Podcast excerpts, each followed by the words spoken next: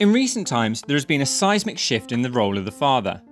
Historically, fathers worked the most, worked long hours, sometimes in dead end jobs, and as a result, we missed out on bedtime stories, school plays, sports days, first steps, and a whole long list of milestones in children's lives. How many times have you heard someone say, My father wasn't around much, he worked a lot, or My dad didn't get involved in those sorts of things, my mum did that? And why? Because that's the way society was built. It doesn't have to be that way. Mothers can be the breadwinner just as well as fathers, and fathers can be a stay at home parent just as well as mothers. Things are changing, the world is opening its eyes, and barriers are being broken down. Parenting is teamwork.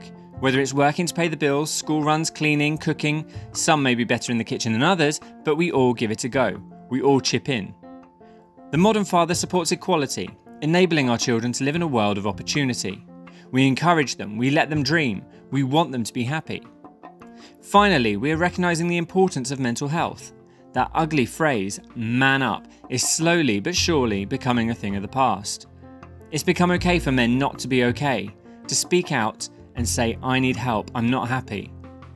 We're role models to children. We need to lead by example and promote kindness, health and well-being, work-life balance, and encourage them to live life to the full. Stereotypes are dissolving.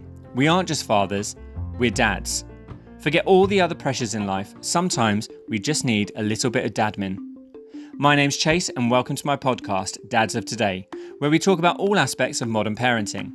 We'll be covering a multitude of topics such as pressures, decisions, discipline, teenagers, rules, boundaries, hobbies, lifestyle, budgeting, education. Why is there no goddamn manual? Careers, family time, relationships, single parenting. And not forgetting PG. No, not parental guidance, parental guilt. Ugh. Join us and join in as we discuss the humorous to the hard hitting.